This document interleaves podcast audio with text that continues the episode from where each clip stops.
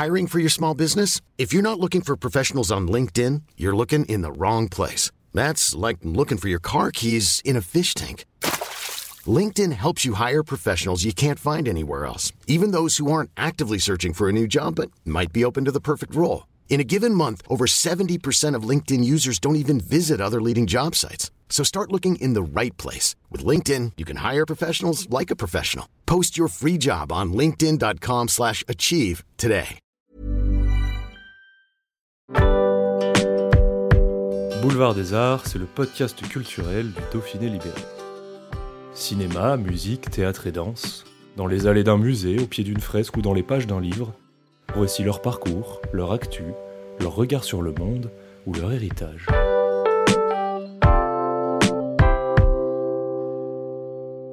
Que ce soit devant ou derrière la caméra, Clovis Cornillac a plus d'une fois eu l'occasion de tourner dans les départements d'Auvergne-Rhône-Alpes. Ce lyonnais d'origine nous en dit plus sur son attachement à la région, sur les différents projets qu'il y a menés et ceux à venir.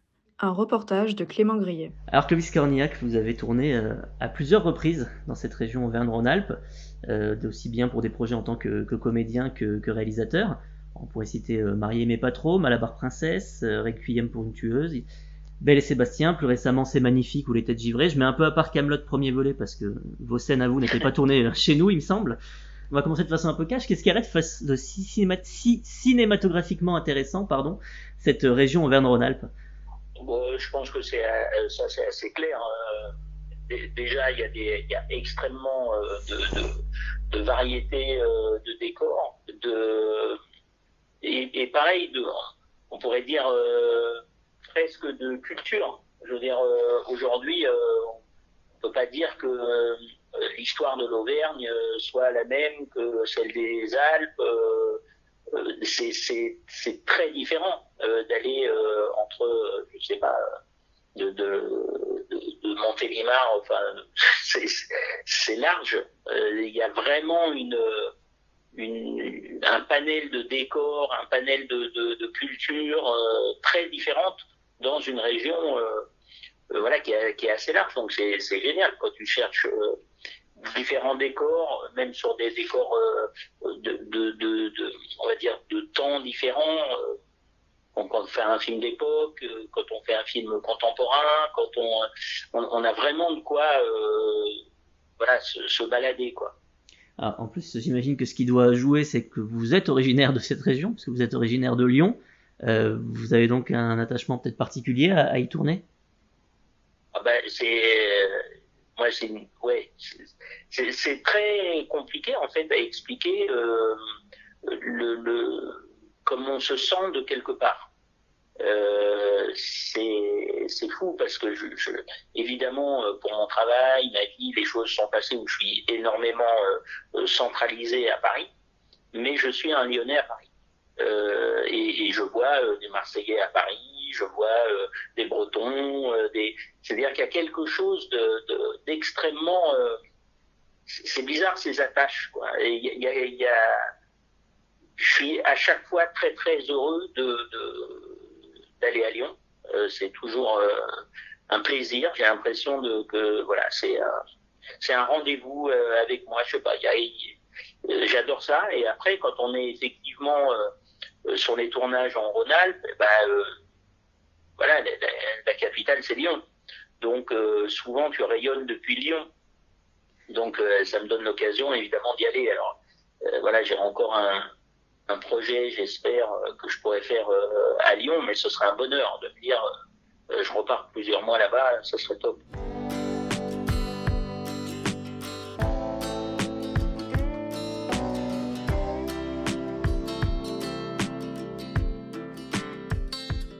Récemment, je pensais au film C'est magnifique, qui a été tourné en, grande partie euh, autour de Lyon et dans Lyon. Euh, je me demandais si pour un film comme celui-là, c'était une évidence dès le moment où vous écrivez le scénario, vous savez que vous allez le tourner aux environs de Lyon, ou est-ce que ça aurait pu être tourné finalement n'importe où et le choix se fait après? Ah non, alors pour le coup c'est magnifique. Euh, j'ai dit au scénariste, j'ai dit c'est un des personnages principaux. Euh, enfin voilà, principaux. Je, ce que je veux dire par là, c'est que c'était dans le cahier des charges. C'est-à-dire que moi, ce que je voulais, c'était filmer Lyon dans le côté idéalisé que, j'avais de l'enfance, quoi, du regard où tout est beau. C'est-à-dire, je filme pas le, le, le, vrai Lyon que tout le monde traverse tous les jours. Et évidemment qu'il existe, on n'a rien transformé. Mais en revanche, euh, quand on choisit euh, de, faire euh, voyager les personnages à l'intérieur d'une ville, tu choisis évidemment chaque décor et tu réinventes la ville en fait. Donc si je devais faire un polar très contemporain, probablement que j'irais pas choisir les mêmes décors que j'ai choisis pour C'est magnifique. Dans mon dans mon idée de dès le départ du film, C'est magnifique se passer à Lyon et dans le vieux Lyon avec cette notion comme ça un peu euh, d'une ville presque euh, magique à chaque coin de rue. Euh, donc il y avait, c'est oui, c'était non, j'aurais pas pu tourner à Toulouse. et justement, alors vous avez devancé ma, ma question d'après en disant que c'était un, personnage à part entière. J'avais le sentiment, en, voyant les, les, magnifiques plans de, de, la ville, que vous filmiez Lyon comme souvent on voit Paris filmé au cinéma, même beaucoup dans des films américains, cette vision de carte postale un petit peu. Et, je pense aussi, par exemple, au très beau plan de montagne qu'on peut voir dans, dans Belle et Sébastien que vous avez réalisé. Euh, vraiment, le, le, décor naturel extérieur est construit comme un, un, élément clé et un personnage à part entière de l'histoire. Mais c'est ce qui est euh, bah, ce qui est génial quand on fabrique euh, du cinéma, euh, c'est que évidemment euh, et c'est là où on peut dire que la réalisation euh, est artistique, c'est qu'elle elle, elle, induit euh, dans les plans comme des tableaux. Donc elle induit, elle laisse au, spectateur la possibilité d'imaginer un hors-champ. Donc ce que vous filmez induit ce que les gens ne voient pas. Et donc quand tu arrêtes ton cadre à ce qui est moche, eh ben, évidemment les gens projettent du beau sur les côtés. Euh, le cerveau fait le travail, quoi. Et, et cette notion euh, de refabriquer évidemment une, une, ville par rapport à la narration euh, qu'on veut en faire dans l'histoire, euh, c'est une ville où effectivement la montagne et tout ça, quand tu évites les fils électriques, évidemment que quand tu regardes Belle et Sébastien 3, quand on a tourné, ça se passe en 1948, euh, il est hors de question d'avoir des lignes électriques et d'avoir des, des, des, des, comment, des stations de ski. Donc euh, tout ça, euh, tu, réinventes le lieu euh, de par tes cadres et des choix évidemment des endroits où tu vas tourner pour avoir le moins de travail d'effets spéciaux à faire après, c'est-à-dire des effets spéciaux c'est plus des effets spéciaux faits pour gommer des choses qui sont des verrues à l'image, comme voilà, des lignes électriques ou des remontées mécaniques. Mais on essaye d'éviter de les cadrer et de chercher des endroits où il y en a le moins possible. Et puis derrière, on, imagine cette montagne, euh, euh, voilà, comme à l'époque.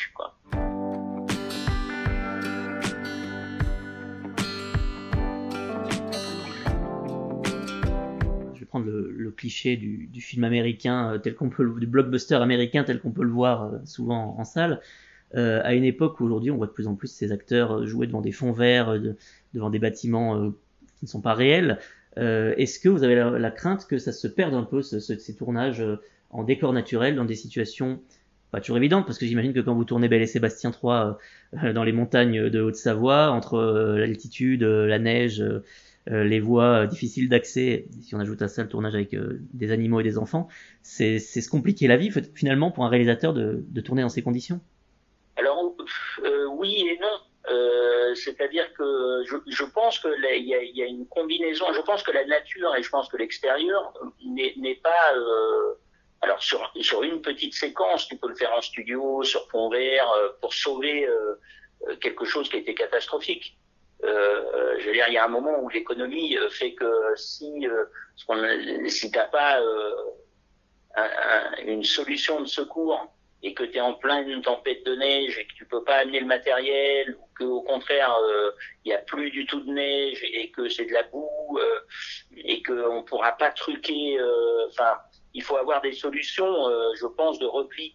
Mais ce qui est bien par exemple c'est qu'à Lyon voilà il y a des studios et les studios sont vachement bien les studios de Lyon.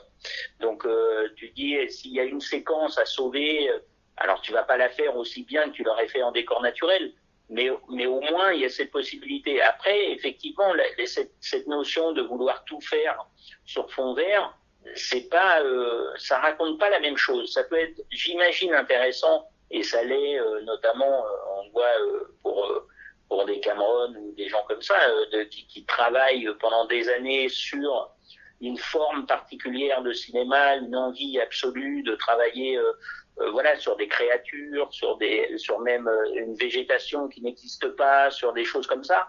Évidemment, là c'est ça a tout son sens. Après, je pense que pour nous, enfin moi le cinéma que je veux faire, même le cinéma d'aventure que je veux faire, j'ai envie de le confronter au réel, euh, pas pour dire on filme du réel puisqu'on réinvente, mais euh, il y a quelque chose de l'ordre de l'appréhension qui est pas la même.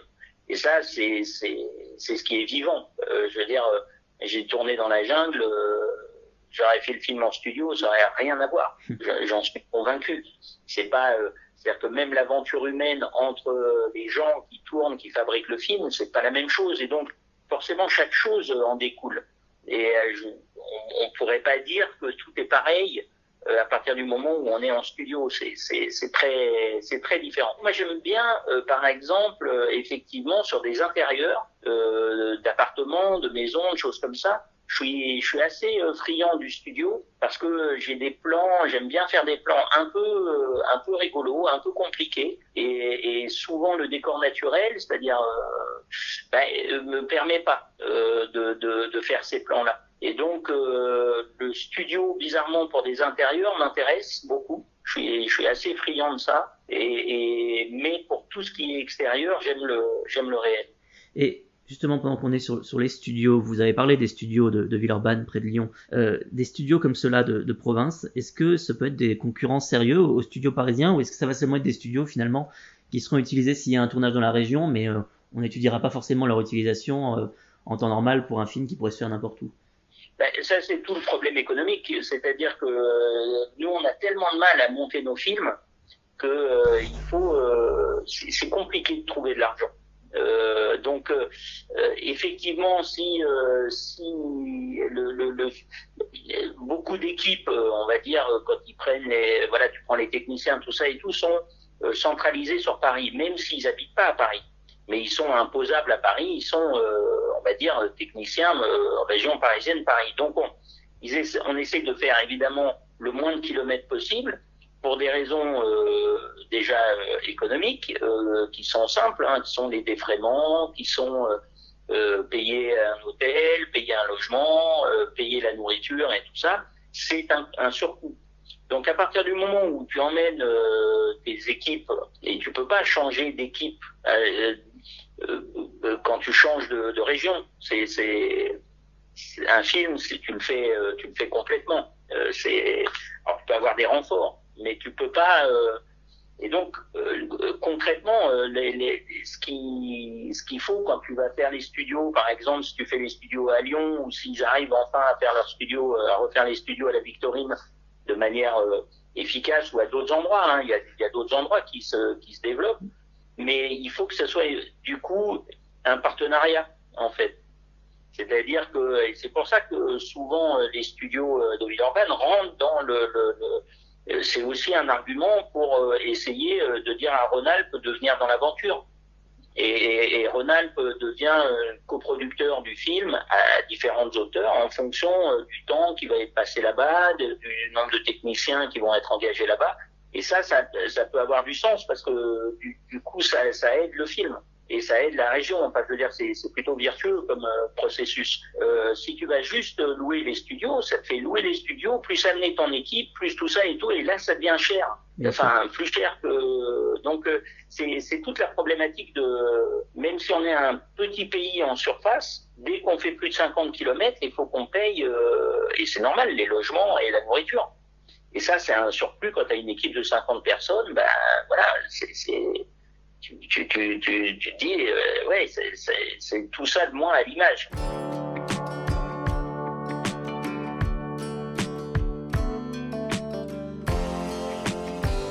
Vous parliez de l'implication de, des régions justement, en, en, l'occurrence Auvergne-Rhône-Alpes Cinéma, euh, les aides qui sont apportées lorsqu'une région comme ça s'investit dans la coproduction du film, ça va être une aide qui va être indispensable pour vous ou ce sera plus anecdotique, un plus en quelque sorte, un bonus? Ah Non, non, non. Euh, alors tout dépend de la hauteur, évidemment, mais, concrètement, moi, sur tous les films que, auxquels j'ai participé, enfin, quand j'ai sollicité Ronald et qu'ils ont eu, voilà, le, le, c'était très chouette qu'ils montent, qu'ils viennent avec nous. moi, c'était essentiel. Euh, c'est, ça fait partie parce que c'est il y a évidemment euh, l'aspect euh, pécunier qui est évidemment le nerf de la guerre et puis il y a l'aspect on va dire pas invisible mais difficilement quantifiable qui est que voilà, quand tu es un film de région, bah, il y a aussi le truc de se dire, bah, attention, on travaille pour la région, donc ça veut dire que les, gens bougent autrement. Euh, c'est une implication euh, quand même, euh, ça induit une implication euh, quand tu vas demander des décors, quand tu vas chercher des lieux pour les véhicules, pour il y a tout qui est, ça devient quelque chose d'important aussi pour la région. Ça n'est pas que, que, que, pour le, film. Donc il y a une sorte d'engagement, je pense, inconscient ou semi-conscient de la part de tous les intervenants qui sont dans la région de se dire bah, c'est un film euh, euh voilà, de, euh, aussi de, de, la région. Quoi. Ça amène quelque chose de, de forcément différent. Même si j'ai fait des films en région Rhône-Alpes où il n'y avait pas Rhône-Alpes, euh, ils sont pas montés sur le film. Tu, tu, tu, vois pas tous les jours la différence en disant bien on voit qu'on n'est pas un film euh, heureusement ce serait terrible mais je pense qu'en termes de négociation à plein d'endroits de petites choses d'implication euh, ça change.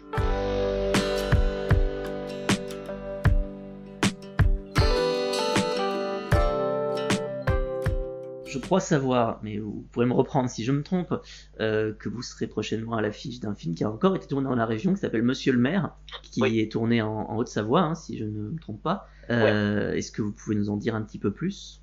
Ben, alors je n'ai pas encore vu le film qui sort, je crois, en novembre. Oui mais parce que là il y a tout, tout le travail qui comme je l'ai pas réalisé évidemment euh, je suis pas sur, je regarde pas le montage et tout ça. Ils ont l'air très heureux du film. C'est un joli en tout cas c'est un très joli scénario avec euh, c'est un premier long métrage de deux, deux personnes qui sont pas euh, des gamins mais qui font leur premier film maintenant. Et, euh, c'est oui c'est une jolie histoire je pense à plein d'endroits. C'est-à-dire que Effectivement, c'est l'histoire du maire d'une petite ville, d'un petit village de montagne. Euh, c'est à côté de Cordon, à côté de, à. Et euh, évidemment, euh, ben, c'est comme beaucoup de, de petites communes, c'est compliqué. Donc le gars est un peu sous l'eau pour plein de raisons, et notamment une école qui va fermer. Et ça, il se bagarre pour que l'école ne ferme pas, avec évidemment son conseil. mais il va euh, du coup, par la force des choses, rencontrer une, euh, une fille euh, qui, qui, vit seule avec ses enfants, qui est jouée par euh, et, et qui, qui, qui, vont créer en fait, parce que cette femme est une femme battue et qui est dans un centre pour, pour échapper à, à son, son conjoint violent. Et en fait, ils vont créer dans, dans, ce, dans ce petit village un centre pour femmes battues. D'accord. Et donc c'est une très jolie histoire entre euh, cette espèce de force de la montagne, de la nature, de l'envie de préserver une vie sociale et réelle, et pas que euh, du tourisme et, et, et plus d'école. Et puis d'un autre côté, euh, cette rencontre entre, euh, on va dire, la ruralité euh, montagnarde et, et, et l'urbain, quoi.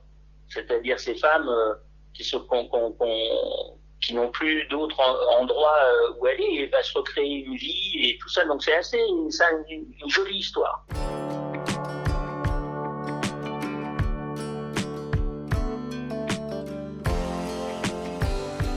En tout cas, je remarque que la, Haute-Savoie, depuis euh, Malabar, Princesse, revient souvent dans, votre filmographie aussi. Vous êtes euh, spécialement attiré par la montagne ou pas, pas particulièrement? Vous n'êtes pas un grand montagnard? Non, je sais pas, je pense que euh, c'est surtout, euh, euh, c'est plus que je dois, malgré moi, ou on ne sait pas quelle image on dégage.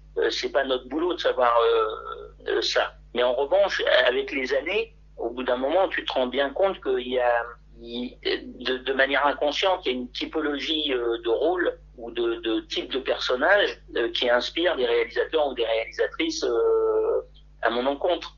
Et, en fait, euh, je, pense que des gars qui ont comme ça les pieds sur terre, peut-être un peu un peu tendre, mais un peu bougon, un peu il y a quelque chose qui revient là-dedans. Et, évidemment, euh, je pense que des endroits euh, un peu rudes comme la montagne, euh, je serais pas étonné que dans les années qui viennent, euh, on propose des capitaines de bateaux ou des choses comme ça. C'est-à-dire qu'il y a quelque chose de l'ordre de, de, du, je sais pas, euh, de, en plus en vieillissant et tout ça, il y a quelque chose de, de, de cet ordre-là. Je je pourrais pas l'expliquer vraiment, mais c'est indéniable que euh, si euh, je me retrouve à la montagne régulièrement ces dernières années, je pense que c'est pas hasardeux. C'est-à-dire qu'il y a quelque chose de, c'est des personnages ancrés, euh, euh, je sais pas, dans l'histoire, dans, dans, dans la terre, dans la rudesse, dans ces choses-là, et on doit dégager ça de manière inconsciente. Je pense que probablement que, c'est des images qui, qui, nous dépassent, mais, mais peut-être que j'ai plus euh, cet aspect-là qui, qui, parle immédiatement euh, à cette typologie de personnage.